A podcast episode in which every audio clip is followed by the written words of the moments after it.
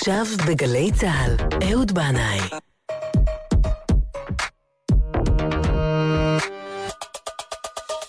הבית של החיילים, גלי צה"ל.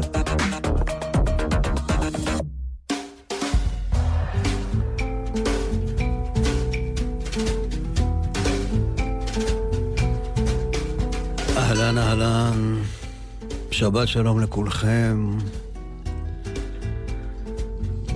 בבקשה, שמענו את החדשות עכשיו, אז אה, סעו בזהירות, תגיעו בשלום. ביום ראשון הקרוב, ט"ו בטבת, יהיה יום השנה של אה, אבא שלי, יעקב, יעקב בנאי, ובכל שנה נפקוד את קברו אחי אליהו ואני. והשנה הזאת, כמו בשנה שעברה, אחר כך נמשיך להר המנוחות בירושלים, לאזכרה של מאיר בנאי, שביום ראשון הקרוב, ט"ו בטבת, ימלאו שנתיים למותו. פרשת השבוע, ויחי יעקב, היא פרשה סתומה. כלומר, אין רווח, כמקובל בכל שאר הפרשיות, בינה לבין הפרשה הקודמת. ואולי זה בא לומר לנו שהעתיד סתום, ורגע הפרידה מן העולם עלום, ושהמעבר הוא כהרף עין, יותר קצר מהורדת מעיל. הגוף יורד, הנשמה עולה, ואין רווח או מרחק בין העולם הזה לעולם האמת. יש לעולמות האלה קיר משותף, דק ובלתי נראה. אז בזה המקום היום, לזכר אבי יעקב ובן דודי מאיר, נצא למסע שמתחיל בחמסה, מצפת, ממשיך דרך רחוב יוסף שוורץ בירושלים, ומסתיים, או שלא מסתיים, בדמותה המרתקת והמיוחדת של עזה צבי. האזנה טובה ונעימה לכולכם.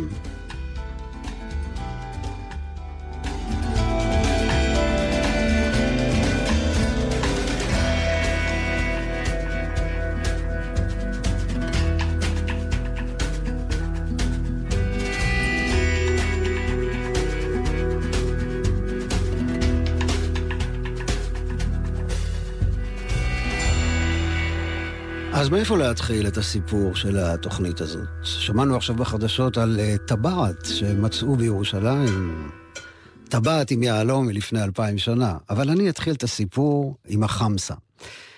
ואני אתחיל אותו מאלג'יר, שנת 1817, משפחת אבו, שזה ראשי תיבות של עשויים באמת וישר, עולה לארץ ישראל ומתיישבת בצפת.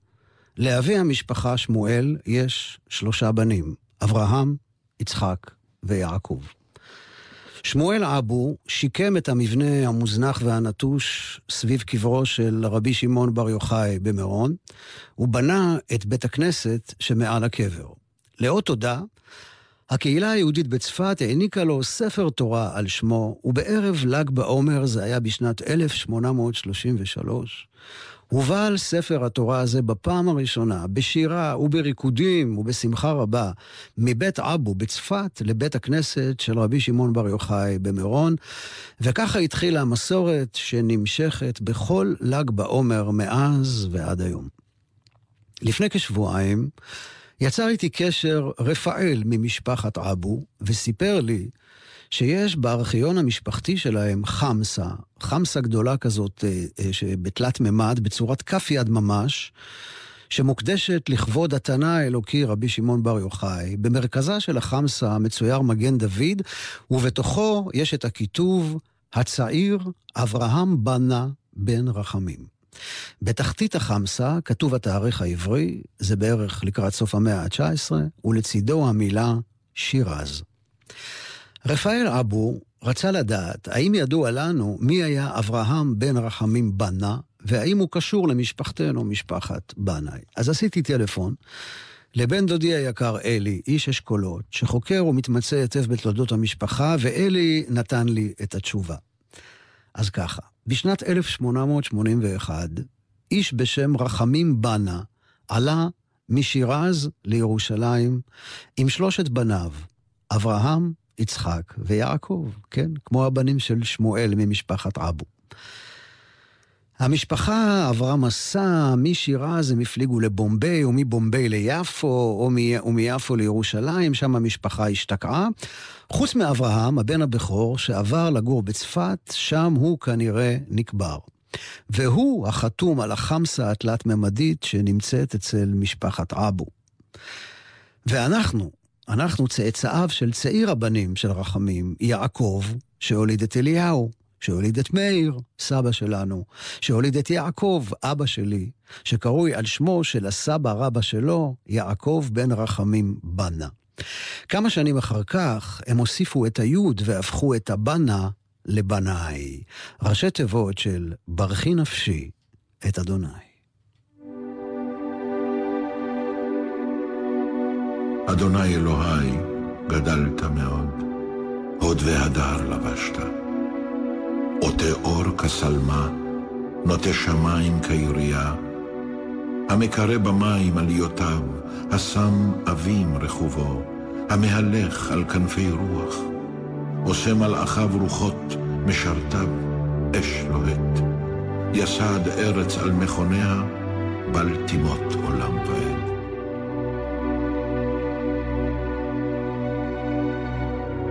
תהום כלבוש כיסיתו. על הרים יעמדו מים. מן גערתך ינוסון, מן כל רעמך יחפזו. יעלו הרים ירדו בקעות, אל מקום זה יסדת להם.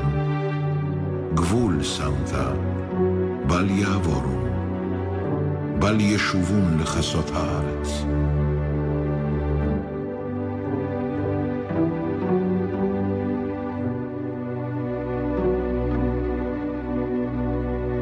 המשלח מעיינים בנחלים, בין הרים יהלכו. ישקו כל חייתו שדי, ישברו פראים צמאם. עליהם עוף השמיים ישכון, מבין אפאים ייתנו קול. משקה הרים מעליותיו, מפרי מעשיך תשבע הארץ. מצמיח חציר לבהמה ועשב, לעבודת האדם להוציא לחם מן הארץ. ויין ישמח לבב אנוש להצהיל פנים משמן. ולחם לבב אנוש יסעד. ישבעו עצי אדוני ארזי לבנון אשר נטע, אשר שם ציפורים יקננו. חסידה ברושים ביתה. ערים הגבוהים ליעלים, סלעים, מחסה לשפנים. עשה ירח למועדים, שמש ידע מבואו. תשת חושך ויהי לילה, בו תרמוס כל חייתו יער. הכפירים שואגים לטרף ולבקש מאל אוכלם. תזרח השמש, יאספון ואל מעונותם ירבצון. יצא אדם לפועלו ולעבודתו עדי ארץ. ברכי נפשי את אדוני. הללויה.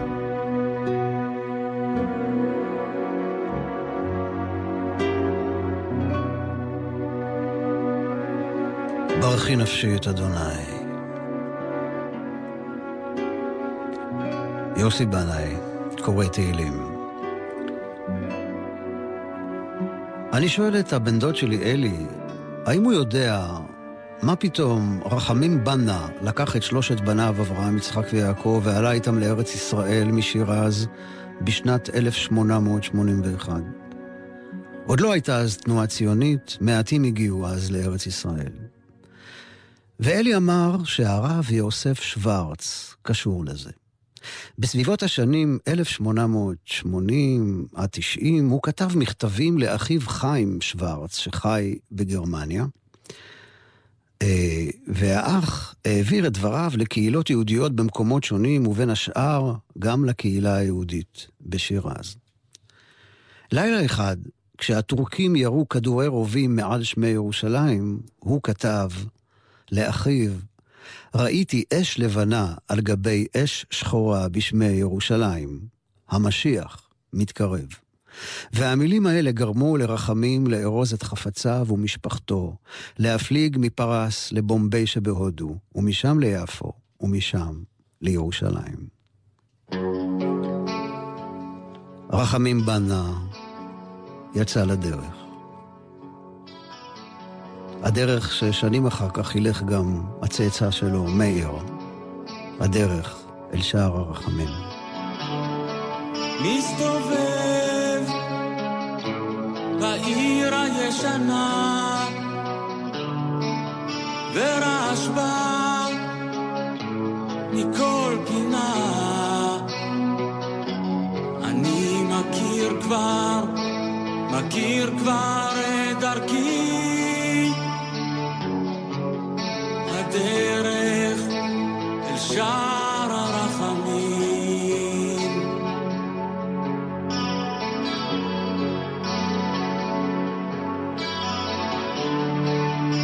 מביט סביב, לא מקשיב, איש חולם אני, וכך היה תמיד, אבל מכיר כבר, מכיר כבר את דרכי, הדרך אל שער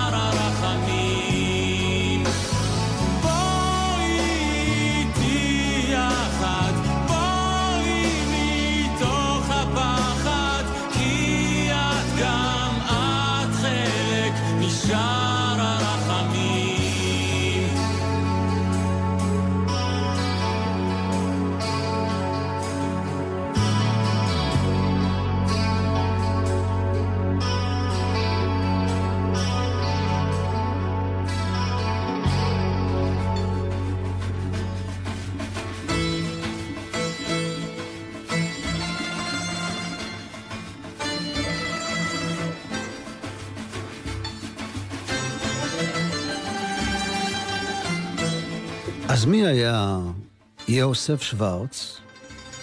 יש על שמו סמטה בירושלים. היא מקשרת בין שוק מחנה יהודה לשכונת מקור ברוך, שם נולדתי. בילדותי הייתי פוסע הלוך ושוב במורד ובמעלה הסמטה הזאת לא מעט פעמים. יוסף שוורץ נולד אחרי תחילת המאה ה-19, בכפר קטן בין בוהמיה לבוואריה. הוא היה תלמיד חכם גדול, אבל למד גם גיאוגרפיה, אסטרונומיה ושפות שונות. המסורת המשפחתית סיפרה שהם משבט יוסף, והשם שוורץ, שחור, קשור לצבע אבן השוהם של שבט יוסף בחושן של הכהן הגדול שצבעה היה שחור. בגיל 26, שוורץ יצא למסע דרך הונגריה ואיטליה לארץ ישראל. זה לקח לו שנתיים. הוא הגיע לנמל יפו, עלה לירושלים והתיישב בין חומות העיר העתיקה, הוריד מעליו את הבגדים האירופאים, התלבש כמו ספרדים עם גלימה ומצנפת, והתחיל לנהוג כמנהגי ספרדים. וואלה, אולי אפילו אכל קטניות בפסח, אולי, בכל זאת, קוראים לו שוורץ, לא? הוא דיבר אה, לדינו וערבית, למד קבלה בבית המדרש הספרדי בית אל. הבית שלו עמד ממש סמוך לחורבות מקום המקדש, וכך הוא כתב: בצד המערבי נמצא בור אצל המרחץ, הנקרא בלשון ערב, חמם אל-שפה. וכעת ביתי וישיבתי סמוך למרחץ זה, וסמוך מאוד לביתי הכותל המערבי, בערך עשרים אמות. יכולים לראות את הכותל המערבי מביתי. בכל ערב שבת עורכים שם יהודים רבים את תפילתם. שוורץ הוציא ספר בשם תבואות שמש, שעוסק בסוגיות אסטרונומיות הקשורות להלכה, ואחר כך את הספר תבואות הארץ, שמדבר על ארץ ישראל ועל הגיאוגרפיה ההיסטורית שלה, וכך הוא כתב על הספר הזה. נכללים בו דברים שונים השווים לכל נפש, ובפרט כל ענייני הארץ הקדושה, איכותה, מהותה, כמותה, קורות יושביה, למין יום היווסדה עד עתה. ולפעמים אני מתלבט אם להיכנס לעניינים אקטואליים, להביע דעות, אולי קצת לעצבן פה ושם. אז הנה דברים שכתב יוסף שוורץ, שמתמצתים את השקפת עולמו בנידון. וכך הוא כתב: גדרתי בעדי מעת שבטי בקודש, לבלתי יתערב בכל העניינים הנעשים בארץ, ואשר יראו במדינה, ואף כי להודיעם החוצה. כי לא נותר כרם השם צבאות שמתיני, ולא אסף שומר הפרדס נקראתי. ואני עומד פה בין החלקים הנפרדים אלה מאלה, כוללים, עדות, כתות, עומד כנקודת המרכז לקו הסובב מרחק שווה מכל צד, לבלתי היות קרוב אל צד אחד. ואז התרחקות מהצד שכנגדו.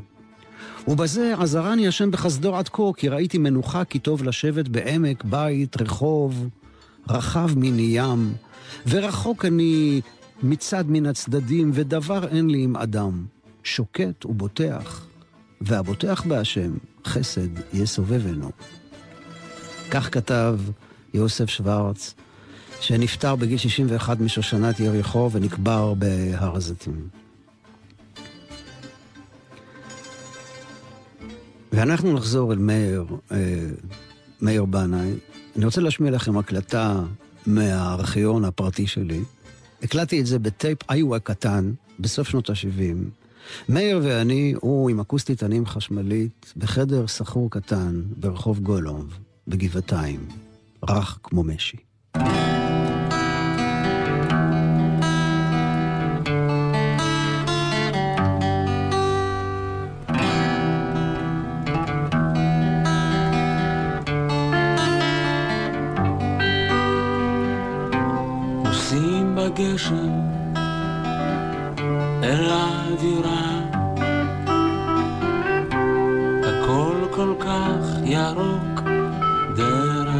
השמשה וזה רך כמו משי זה רך כמו משי אני מאושר כל כך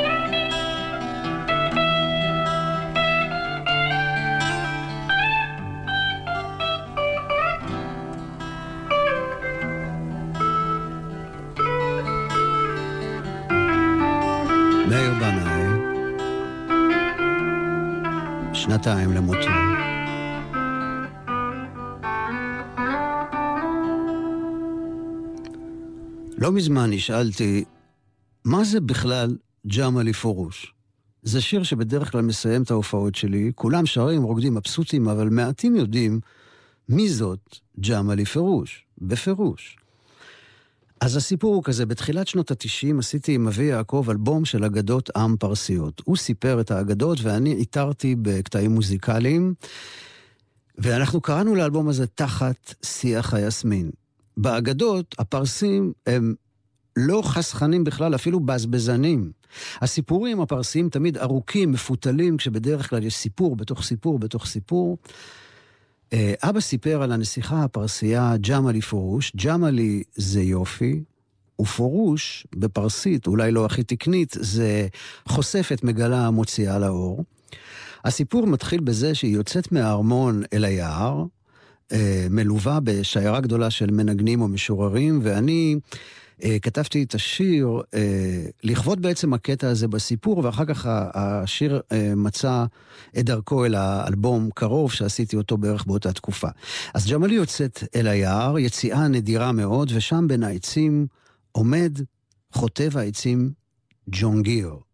מבט אחד בין השניים, והנה מתחיל סיפור אהבה שחוצה גבולות ומעמדות.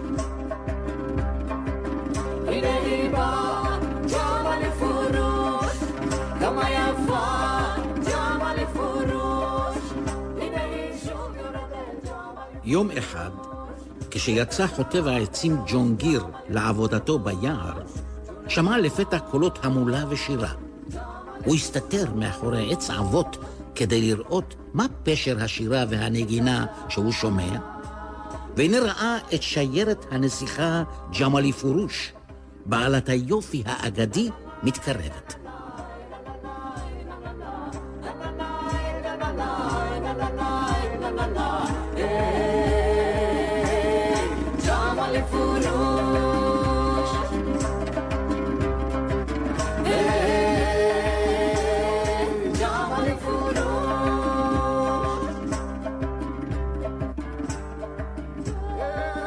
צעדו המנגנים, אחריהם הזמרים והזמרות, אחריהם הרקדניות, ולבסוף הופיע במלוא הדרה ג'מאלי פורוש, קורנת כלבנה במילואה.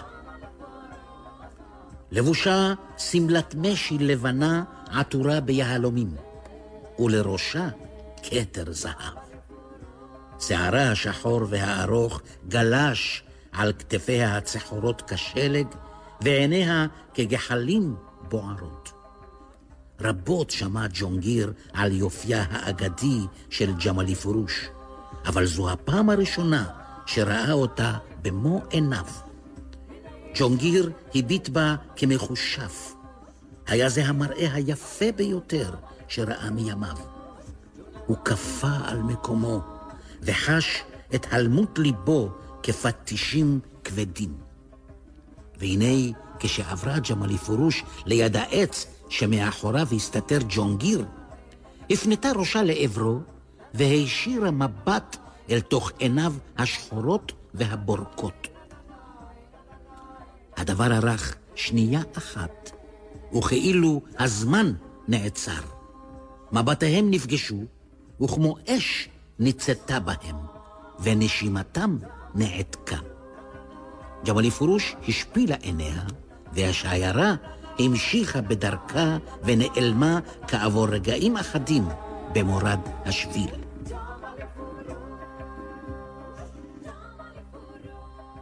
איי איי איי, הוא ידע לספר, ואיזה הגיה של עברית. העין עין, הרש רש, החטא חטא, איפה אני ואיפה הוא.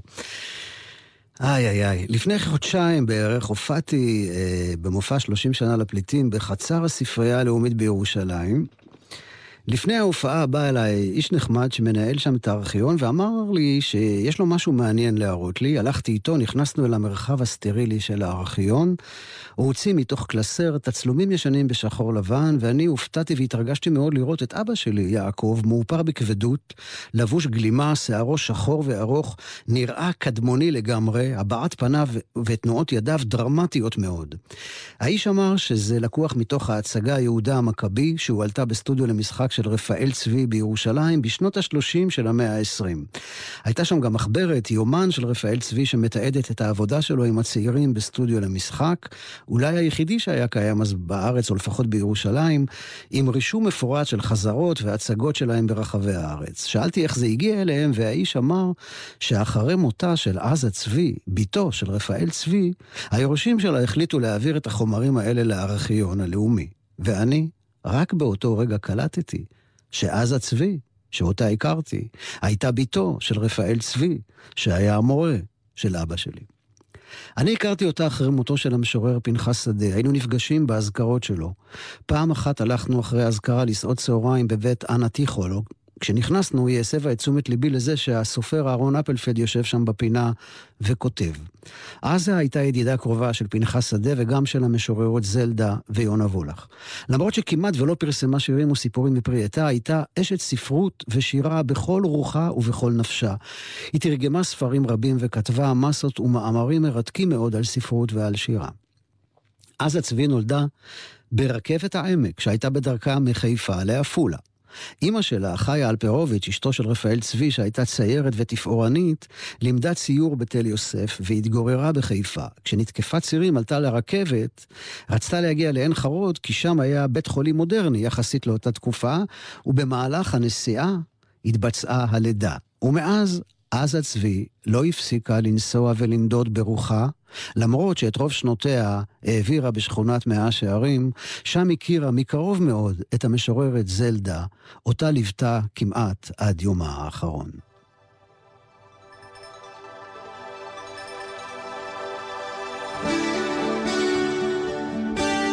שושנה שחורה, המילים של זלדה, הלחן של שולי נתן.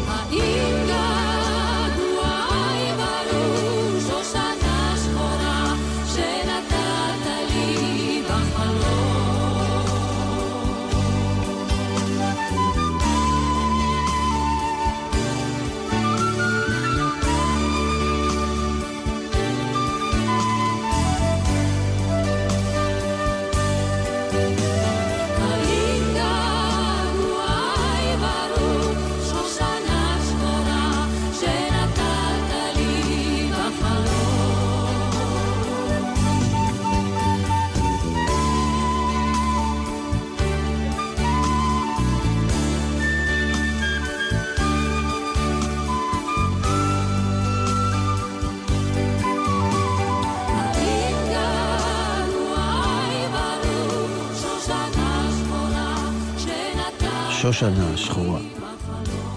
שולי נתן שרה זלדה. עזה צבי נפטרה בשנת 2011, שלוש שנים אחרי מותה.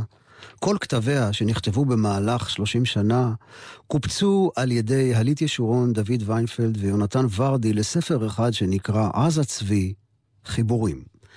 בפרק המוקדש להוריה, רפאל וחיה, אנשי תיאטרון ואומנות, היא מצטטת קטע מתוך מכתב שכתבה לה דיטה, חברת ילדותה, ואפשר להרגיש דרך המילים האלה של דיטה באיזה בית נולדה וגדלה עזה צבי.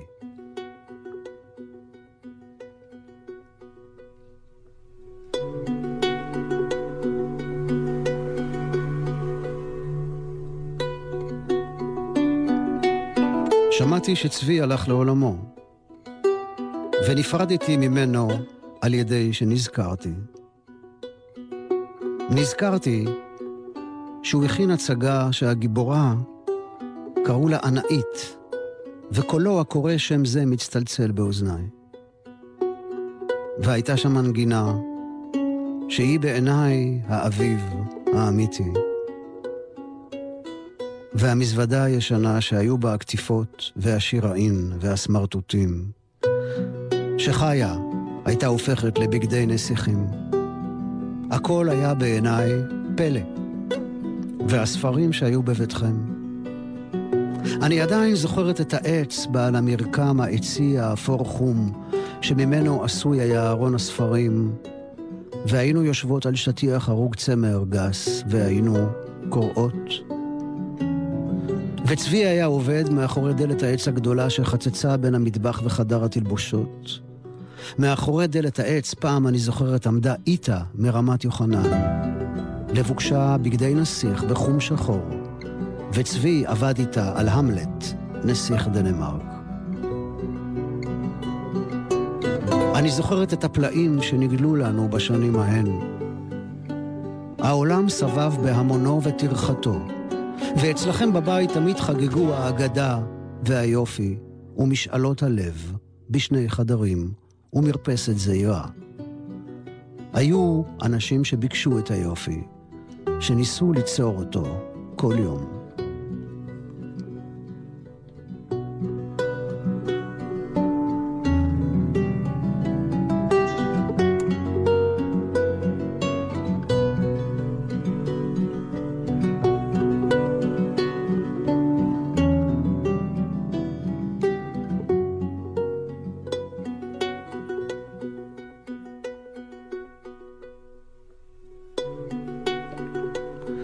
בפרק שמוקדש לזלדה, שנקרא הכמיהה לידידות, עזה צבי כותבת כך: המילים על זלדה עפו, והן מצטופפות עכשיו בשורות השיר שלה כמו ציפורים, בקרה או בחושך.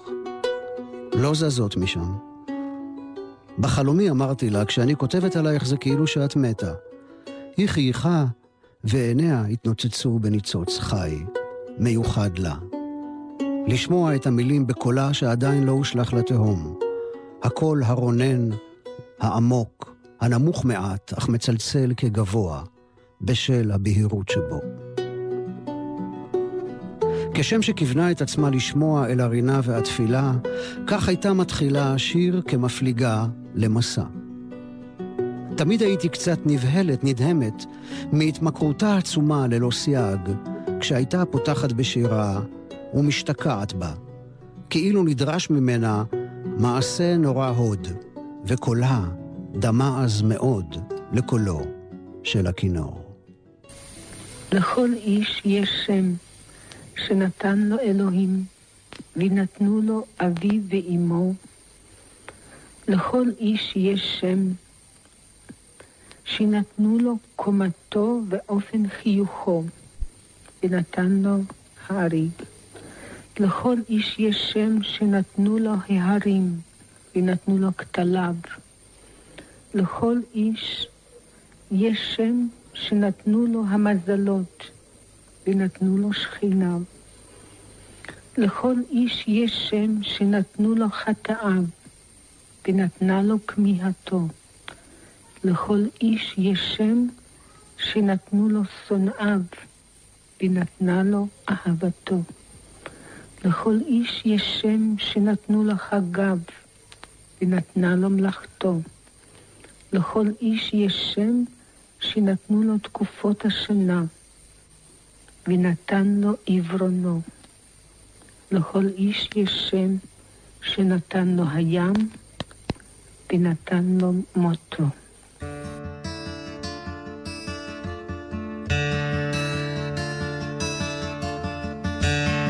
זו הייתה זלדה עצמה קוראת את שירה לכל איש יש שם. לכל איש יש שם שנתן לו אלוהים, ונתנו לו אביו ואימו. לכל איש יש שם שנתנו לו קומתו ואופן חיוכו, ונתן לו האריג.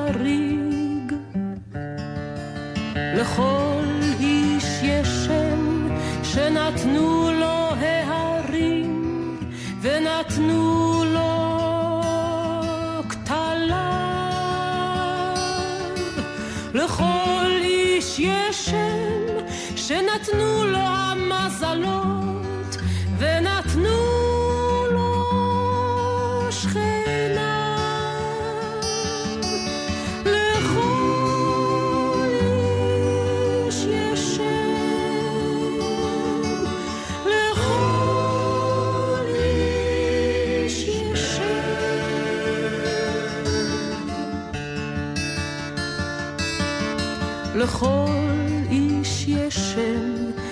שנתנו לו חטאיו ונתנה לו כמיהתו.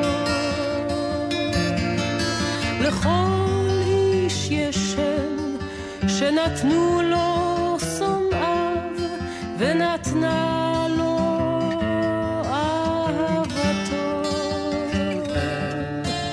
לכל איש יש שם שנתנו לו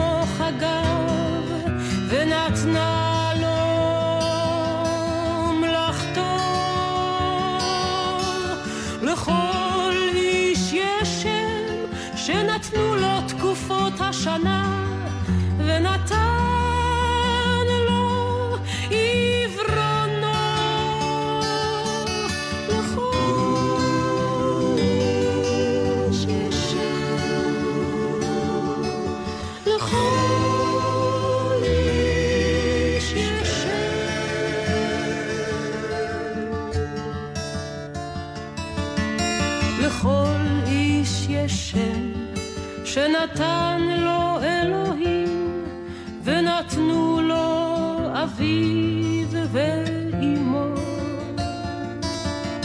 לכל איש יש שם שנתן לו הים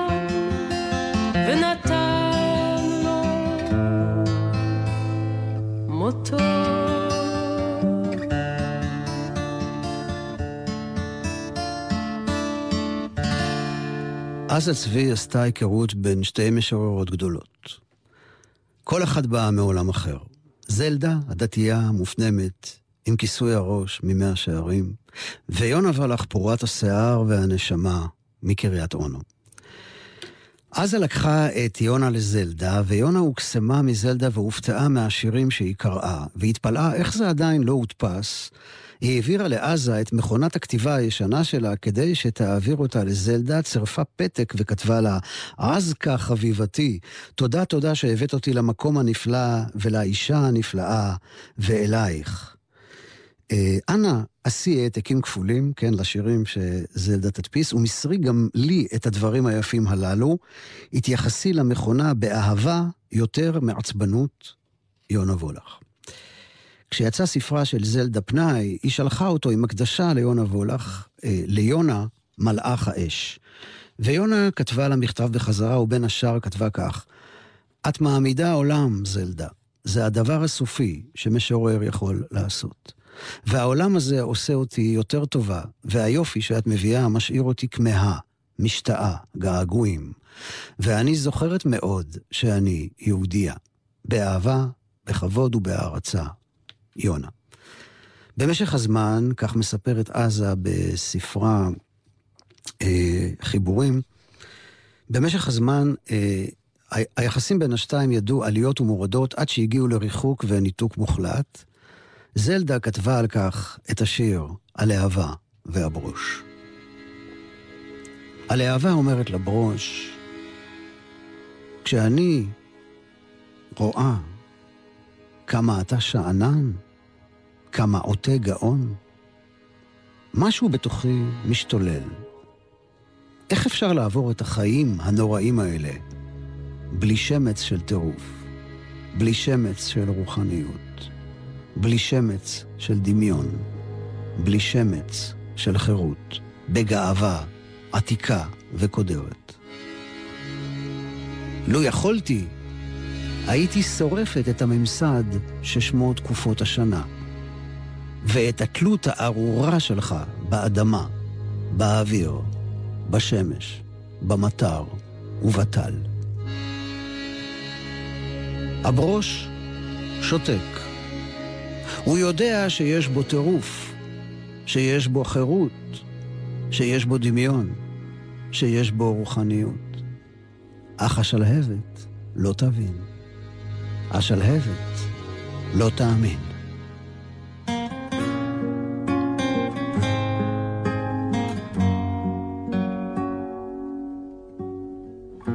על מה שרים יונה וולך, איילה, מה לי ולה?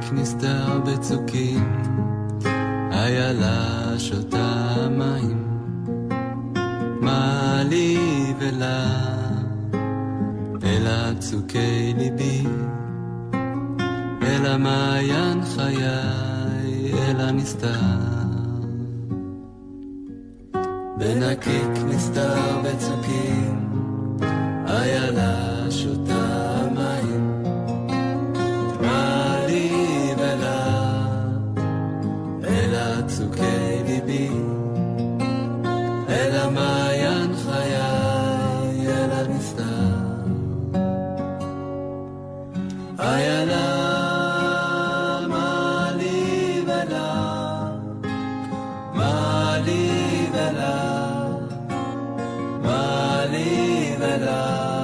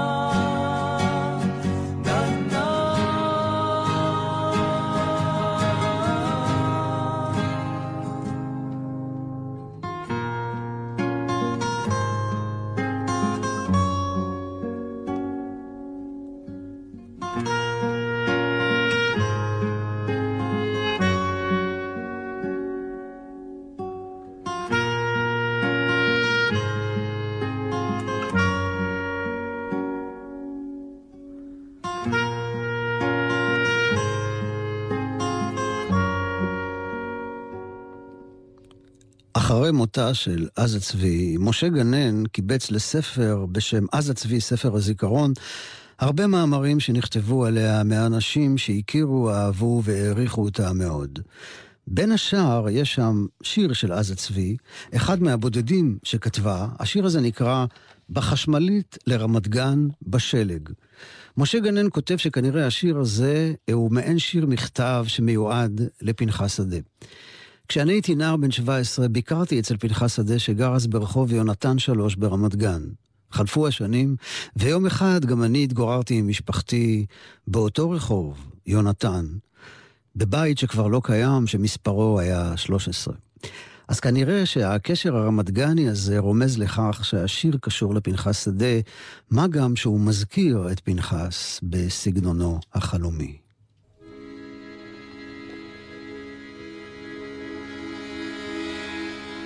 בחשמלית לרמת גן, בשלג.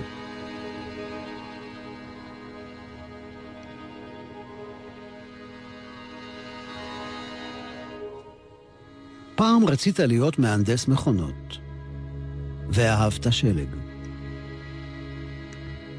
ירד בירושלים שלג, והנה תצלום, שמור לך, ונח על אוהל רחל, שלג דאשתקד, רענן וחוסס על ערוגת הבושם. האם שלום לגן השושנים שעל ראשך?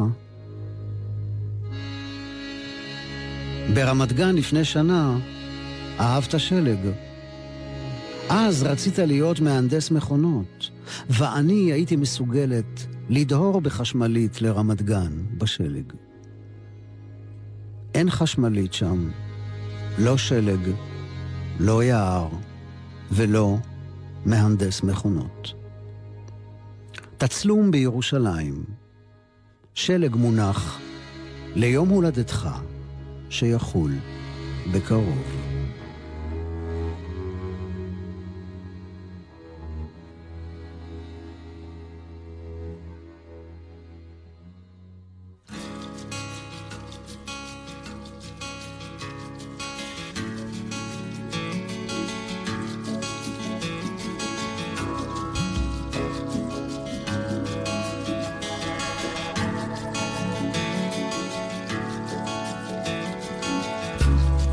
משקפיים כהים, חול בשיער, שקט פרוע. במגרש מנגנים שני אנשים, קצב קבוע. עיר בלבן, כמו סרט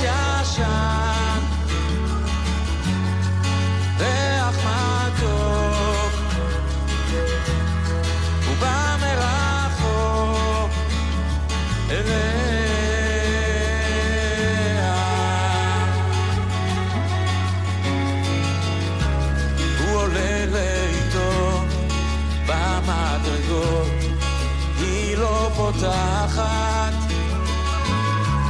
הוא צועק מבקש זרם של אש מה היא שומעת? עיר בלבן,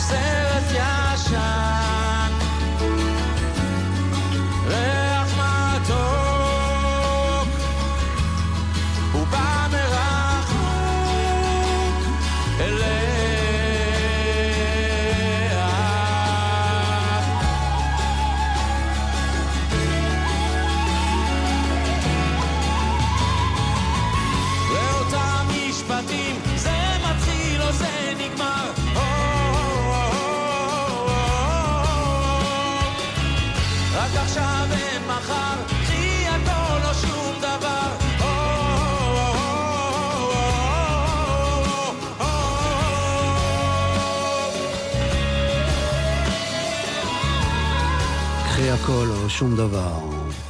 אחיי ואחיותיי היקרים, קחו אוויר, תנשמו עמוק. איפה שאתם נמצאים, שם זה החיים. החיים בכל הדרם ותפארתם.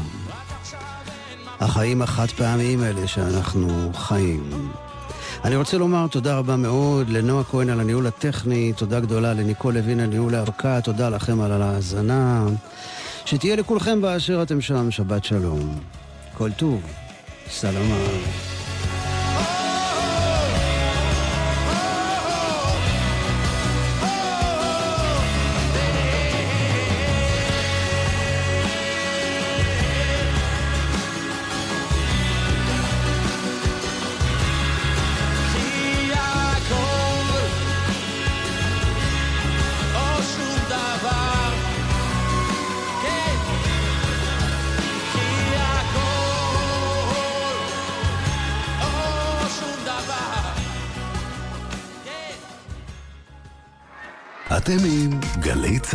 הורידו את יישומון גל"צ וגלגלצ.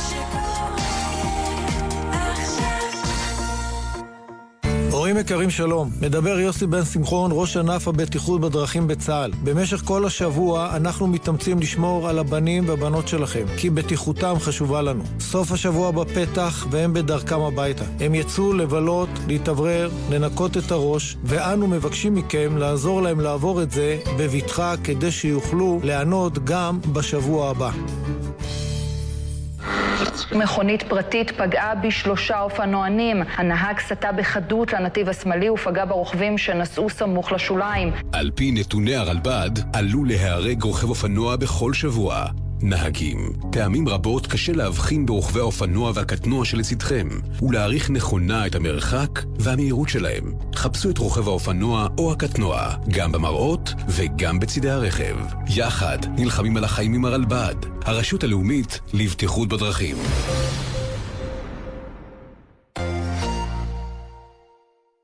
סוף השבוע מתנגן לי בגלי צה"ל.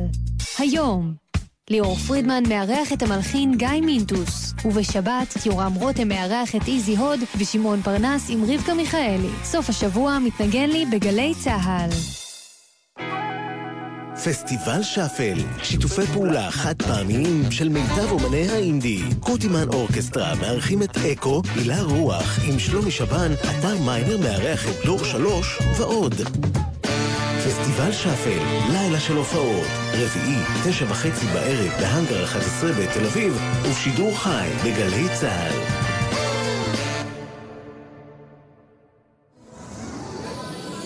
בכל יום שישי, יהורם גאון מזמין אתכם לקבל איתו את השבת. לדעתי החברה הישראלית לא יכולה להרשות לעצמה את הלוקסוס הזה, את המותרות, שלא לעסוק בעולם הרוח. כי זו מהותה, המהות שהיא מעבר לקיום, מעבר להישגיות ולרווחים הרבים. גאון ברדיו, מיד בגלי צה"ל.